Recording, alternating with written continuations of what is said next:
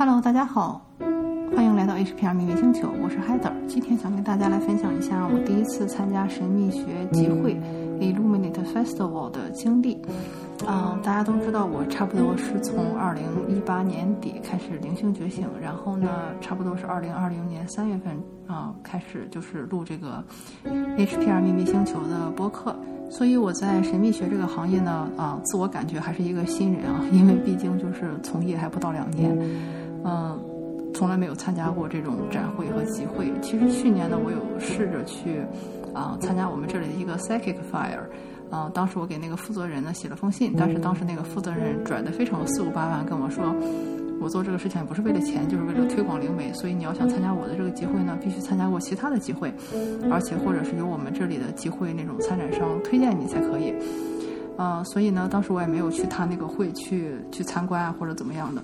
呃，我就去报名了另一个嘛，就是我参加的这个 Illuminate Festival。当时我还在啊微博和公众号里分享了一下我面试的那个经历啊，也非常有意思。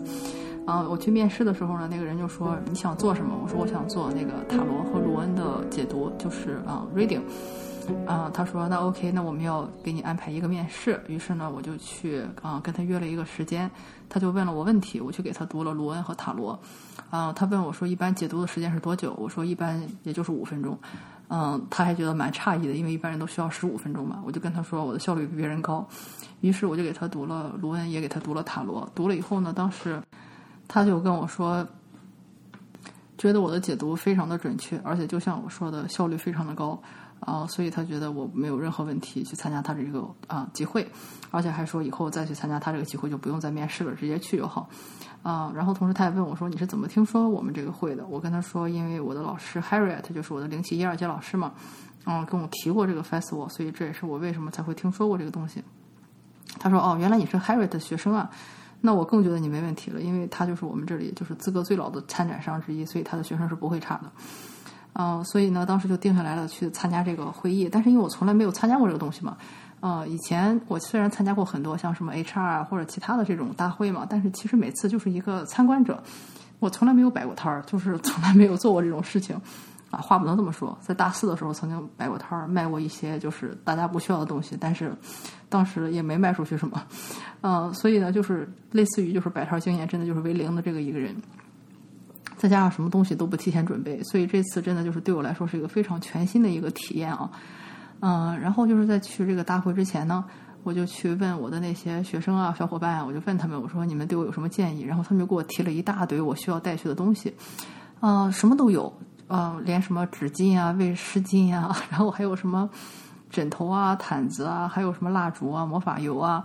各种各样的建议都有。然后因为我这个人比较糙嘛，就是真的，他们给我这些建议的时候，我那个时候感直感觉就是那种直男进了女澡堂，就是我就是拎了一块肥皂就可以洗澡的人，为什么你们要告诉我你们带了八个瓶子？八个瓶子都是干什么用的？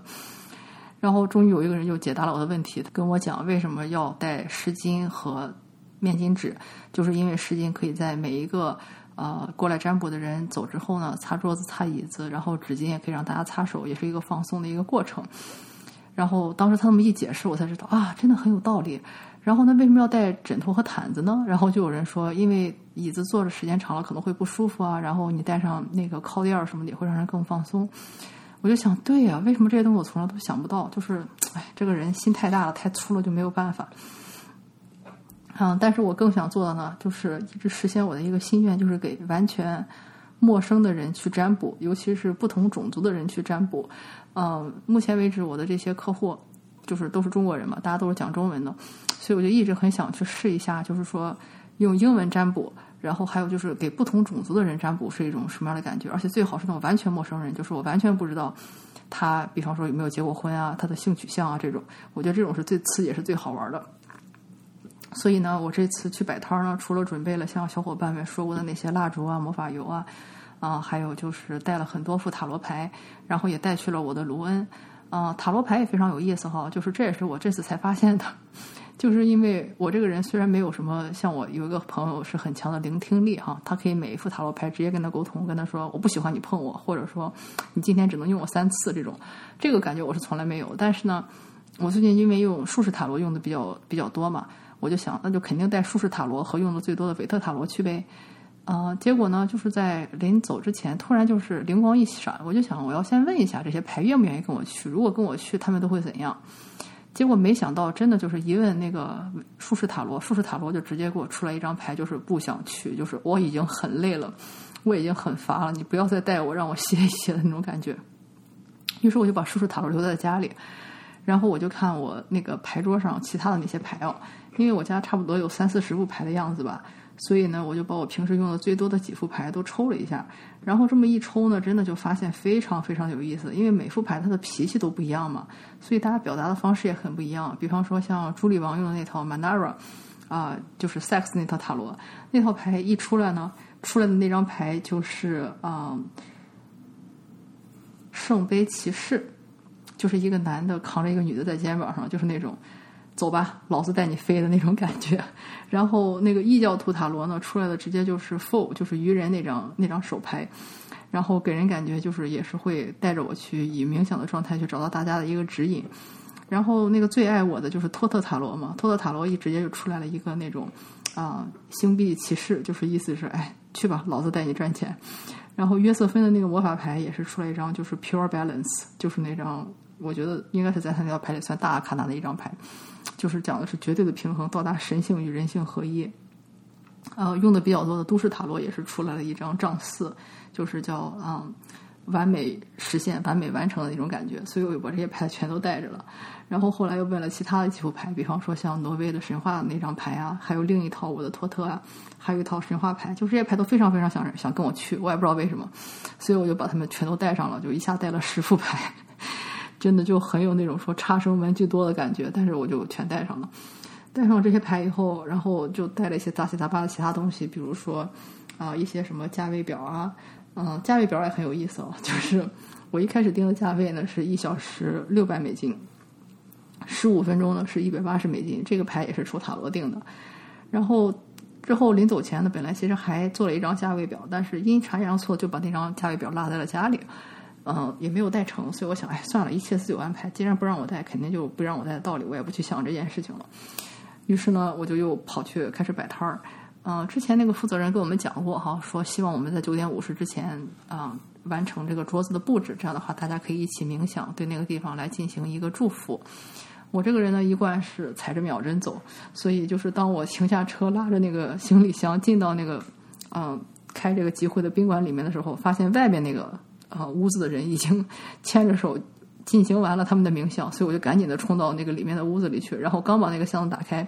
他们已经开始准备去做一个集体祝福了。所以我就先去参加他们集体祝福，然后才把我的箱子里边那些东西拿出来，一样一样东西摊开。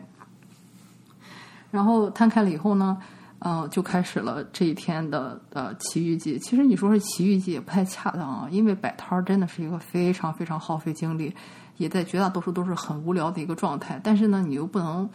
趴着，或者说光明正大的摸鱼，嗯，因为我也很想说去跑去跟其他那些摊主聊聊天啊，看看他们在做什么呀，认识一些新的人。但是呢，你一走开，你的摊位前面有人，你就必须要赶紧回去。所以就是我觉得参加这种展会还是有两个人比较好，就是大家可以互相就是啊轮流出去一下。如果只有一个人的话，真的就是又要看摊儿又要出去逛是不可能的事情，就是你一次只能雇一个。而且呢，你也要在展台后面，就是一直要保持着一种非常高的警觉性。一有人过来，你要去跟他介绍你是做什么的呀？你有哪些产品和服务啊？也不能说像在办公室一样，就是说摸鱼就摸鱼了，就是还是要保持一个整体比较紧张或者说比较警觉的一个状态，然后看这些人过来，啊，给他们介绍就是一些东西。呃，总的来说呢，这次的展会人并不像啊以前那么多，因为大家都知道，美国这边刚刚就是两年多的疫情嘛，现在刚刚算是放开，但没有完全放开。尤其我们这个州呢，管得非常严，啊，可以说是美国这个对 COVID 的政策最严的一个州，所以很多人还戴着口罩，也有很多人还没有敢去参加这种大型的集会。啊，这个负责人和其他人都说，就感觉这次啊大会的这个人比平时还是少很多的，但是因为是疫情之后，算是第一次的这个机会嘛。所以这个能看到这么多人，大家也都觉得蛮不适应的哈。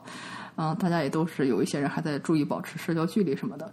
然后因为我也去的比较晚，也没有看到其他人那些占卜师的价格嘛，我就还是把我自己的那个占卜价格摆出来了。就是像我说的，一小时六百块钱，然后呃十五分钟一百八。嗯，然后当我把那个价格摆出来以后呢，然后就一个人，那个人个子很高，然后戴着眼镜就过来在这儿溜达。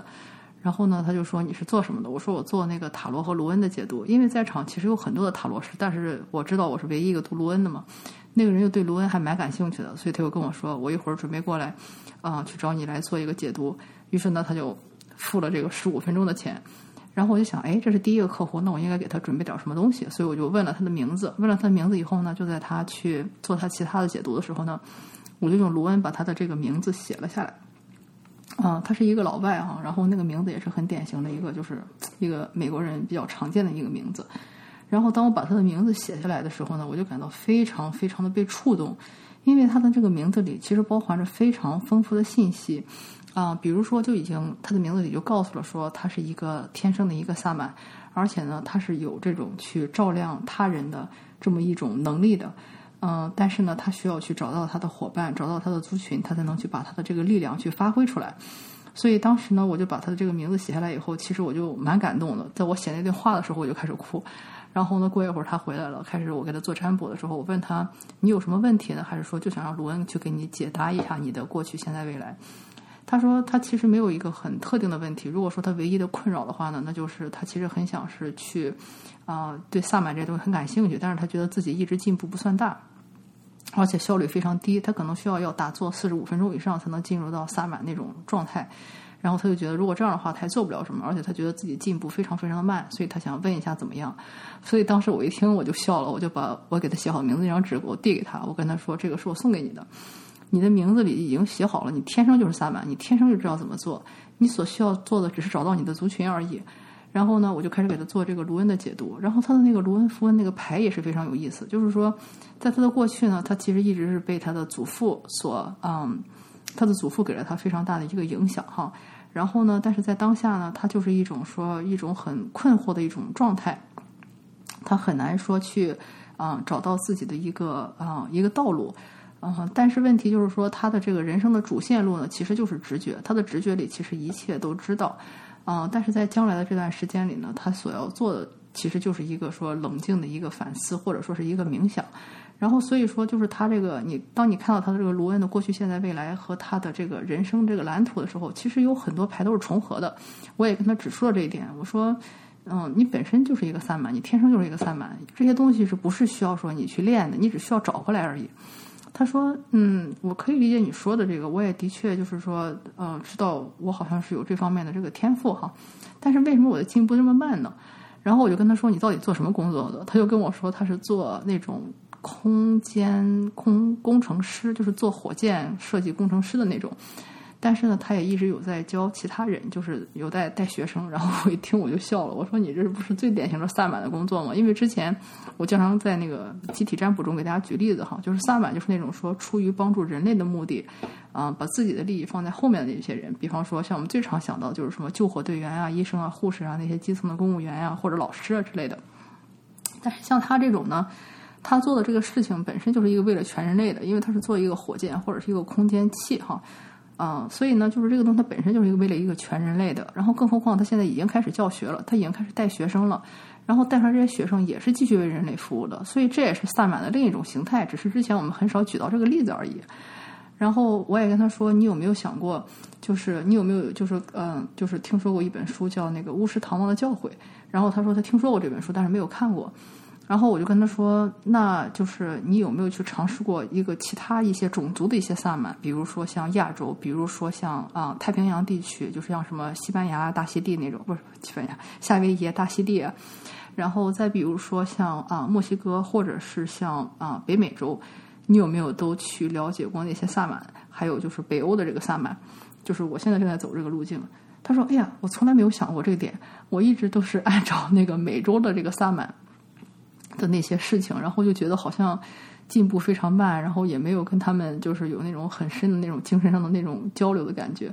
然后我就跟他说：“你看，你不要被你自己的这个身份限制住。你人生在美国，你是一个美国人，不代表你一定要是这个北美洲的一个萨满。你有可能是一个，你的精神上很有可能是跟南美洲的萨满更为连接的更更强，或者说是一个亚亚太平洋的一个萨满，或者说是北欧的萨满。”然后我跟他说：“你看看我，我就是中国人啊。然后我又在美国生活了一半的时间，但是我现在不就走的是北欧的这个路径吗？然后那就恍然大悟，他说他从来没有想到过这一点，然后他就觉得，哎呀，终于就是可以知道下一步应该怎么走了。然后同时他用的那种说进入失效的那个方式呢，也是，就是他只试过一种方式，但是我跟他说，不是所有的人都需要用萨满鼓。啊，你看，像我，我到现在还没有自己的萨满鼓。然后呢，我用的是吉他。但是，即使我不用吉他，或者说即使我不冥想打坐，也可以很快的达到那种状态。就是因为每个人都不一样的，每个文化都是不一样的。你要找到最适合你的那种方式，而不是说默认说啊，我是中国人，我就一定是中国的萨满，或者说我是日本人，我就一定是日本的萨满，不是这样子的。然后跟他讲完以后呢，这个人也感到非常的就是说受触动，然后就是非常开心，就离开了。然后我就得到了我的第一个陌生人客户。然后再到后来呢，又来了两个占卜的人。那个时候呢，我就觉得就是改变了一下路径啊，我就跟他们说，就是占卜有三种付费方式，第一种是一小时六百，第二种是十五分钟一百八，第三种呢就是你就是想给多少钱给多少钱，但是那种就是一个问题，啊，所以呢这一个问题你就看着给，我不在乎。我说完这个话以后呢，就是来了一个那个。年轻男性哈，那就很逗。他说啊，随便给我给你一美金也行吗？我说你要敢给我就敢收。然后那个人呢也没有敢敢给我。然后他就问我说你是做什么的？我说我是读卢恩的。他说读卢恩，你不读易经了吗？然后我跟他说我是中国人，可是我不读易经，我就是读卢恩。然后他就觉得非常的神奇啊。然后呢，这个时候呢，我就后来又来了两个客户。第一个老太，第一个呢是一个就是胖胖的一个啊白人老太太。然后呢，他就过来跟我说：“哎，那个你的这个问一个问题是怎么收费？”我说：“就是那个你就想给我多少钱，给我多少钱好了。”他说：“那二十可以吗？”我说：“可以，你来问好了。”然后呢，这个人就说：“我其实也没有什么很特别的问题。”但是后来他想了想说：“不不不，其实我有问题。”我说：“你什么问题？”他说：“我想交到新的朋友，我应该怎么做？”然后呢，我就让他抓了一把卢恩抛出去。抛出去以后，我说。感觉你这个问题跟你就是当下他这个罗恩给你的建议完全不相关哎，就是罗恩给你的建议是：第一，你就应该一个人待着；然后第二呢，你要让一些过去的一些啊不再属于你的东西或者情感释放；第三呢，就是说你要去啊寻求到那种很正面的那种男性的那种形象，比方说来自于父辈啊，或者说来自于一个兄长啊，或者说是来自于你的配偶，但是你的配偶会年纪比你大那种。然后他就说啊，那可不是，我的爸爸非常的糟糕。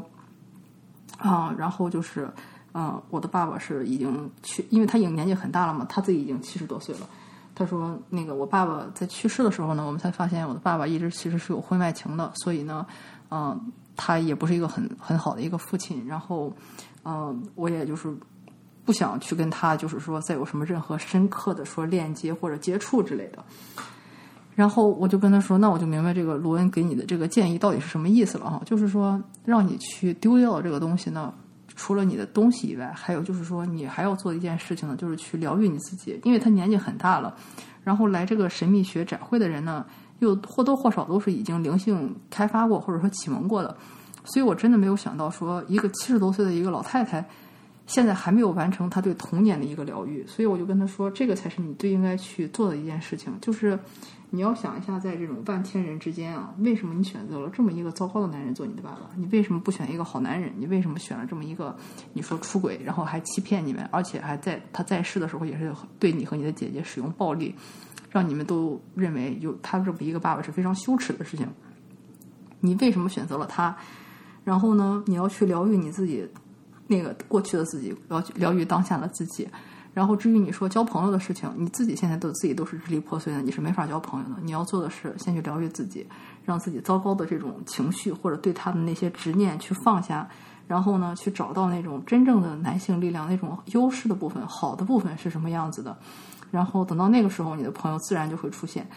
然后，然后我就一边说，那个人就一边哭，然后就是就说。非常非常感谢我。他说从来没有人跟他讲过，他是需要去治愈他自己，尤其是啊他童年的自己。然后他也从来没有想过他的爸爸对他会有一个这么大的一个影响，而这个事情一直在妨碍着他。到现在他没法去交一个新的朋友，或者是他到现在也没有说结婚哈。所以就是，这就是我想跟大家一直在反复强调的，就是说疗愈这个事儿真的是做不完，就是。我一直以为就是可能有一些人疗愈已经差不多了，因为毕竟你是做灵性做灵性这个方面的嘛，就是或多或少都应该差不多了，但是就没想到，嗯，真的是有人就是一把年纪了还没有说疗愈到自己童年的自己，啊。然后，因为平时我很少说接触到这个年龄年龄段的人，所以我觉得这个也是给我一个启发哈。就是说，其实你疗愈的好坏，或者说你灵性开程度开发的一个好坏，或者说你对你自己过去的认知的这个好坏，真的是跟年龄无关。有些人可能十几岁已经完成了疗愈，有些人可能七十多岁还是没有对自己当时进行疗愈，甚至没有意识到自己需要疗愈。所以我觉得这个其实是一个啊蛮啊让我没有想到的一个事情哈。嗯，然后呢，再到后来就更有意思了。嗯，过来了一对儿那个，嗯，黑人姐妹花，然后就是一看就是那种性格很开朗、很活泼的那种。然后呢，然后他们也是对卢恩很感兴趣嘛，然后我就给他们其中的一个人做占卜。然后那个人就是说，他就是想看一下他有什么灵性的天赋，因为他已经在这个摊儿上转了很久了，也觉得就是或多或少的那些啊也做的差不多了，所以他就想看一下卢恩会给他怎样的建议。然后呢，我就给他把那个罗恩给他的那个牌让他去抽了三张，然后非常有意思哈。他本来该抽三张牌，但是呢，一下子掉出来六张牌，就是说他自己手里握了三个，但是有三个牌也滚到了地上。于是呢，我就给他做了一个很特殊的解读。首先，他拿出来的三张牌都是非常好的牌，就是对应了三个那个卢恩里面的那种神明，还有就是那种大神。嗯，然后就是三张牌都非常好，我就跟他讲，我说你这个牌就是我可以告诉他你的主神你要跟着谁，就是不管你是信任哪个宗教啊，或者是哪个信仰，你的主神应该是哪一个。然后呢，你的特长应该是什么啊？而且你即将会迎来一个蜕变的一个过程。但是你现在问题呢，就是说你说的太多，想的太多，但是你做的太少。然后我又翻出来那张三张自己从地上滚出来的牌哈，我说这三张牌也很有意思，就是说你就是现在做的太少了。而且呢，你有一些该放手的东西没有去放手，啊，然后同时呢，也是感觉你现在这个小我或者说 ego 还是非常的重，然后呢，工作也不是太开心，这些东西都是你需要去注意的。因为如果你整天工作不开心，老是看着那些嗯消极的方面呢，嗯，就是整个人就是会进入一种不太好的状态。然后同时，如果你太那个小我的这个意识太重，也是会妨碍你的这个灵性沟通。然后呢，就是说啊，简直太神奇了。他说他就是很讨厌他现在的工作，而且呢，就是他也的确是，呃，其实各方面能力都很强。然后他跟我说，他的嗯呃祖母刚刚去世，然后呢，因为他非常非常的想念他的祖母，然后就在他祖母去世的那天呢，他其实就是他给我描述完那个经历，我就知道其实他是出体，或者说直接又去到另一个世界了。啊，他说他就听到了很多声音，然后他顺着那个声音呢，他整个身身体就起来了，然后就到了一个房间里，那个房间里就是给他的祖母摆满了花，还有一些其他的一些东西，然后那些人就跟他说，哎，你过来看看，你看你的祖母现在跟我们在一起，然后他会生活的很开心，你不要再担心他了。然后呢，他就不想走，他就想他也想留在那里，但是就被那些人赶回来了，那些人就说，哈，你的事儿还那个还还还离结束还早着呢，你就赶紧回去吧，就把他给踢出来了。所以我就跟他说：“你看，你这不是什么能力都有吗？就是聆听力也很强，然后说出体就出体，然后说去另一个世界就去另一个世界，然后该接收到信息都有。”他说：“对，但是他就没有很相信这个事情，而且也没有去说去刻意去开发自己的这些灵性能力。所以的确是有这个小我过于啊庞大，阻碍了他的这个问题。然后结果他也是那种一边跟我说一边哭，然后那个眼泪哗哗流了一脸，然后。”然后就是我跟他说，你不用担心，因为看牌呢也是告诉你说，你的祖母是到了一个更好的地方，她正在进行一个蜕变嘛，而且她的那种身上那种非常强的那种女性能力，那种母性的能量也会传递到你的身上。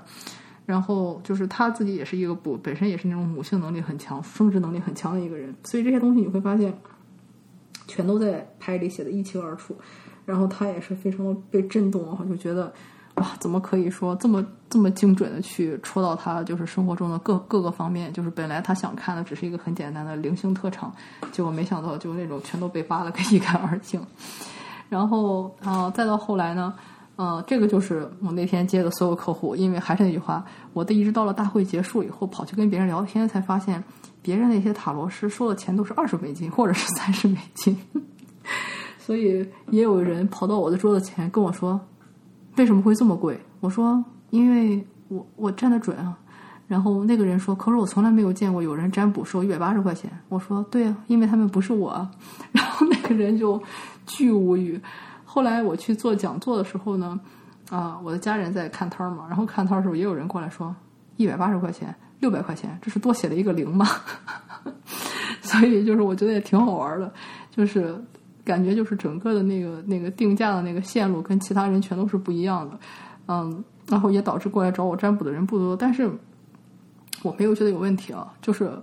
我就想你说你二十块钱读个牌。然后吭吭哧哧的，难道还一给给人读个半小时？这不是有毛病吗？然后他付出了那么多能量，啊，所以就是这是我摆摊第一次占卜的啊三个故事，我觉得还蛮有意思的。好，这一期的节目就到这里，感谢你的收听。下一次我跟大家分享一下关于这种机会摆摊的一些其他的哲学体验和认认识的一些有意思的啊人和灵媒。那我们下期再见。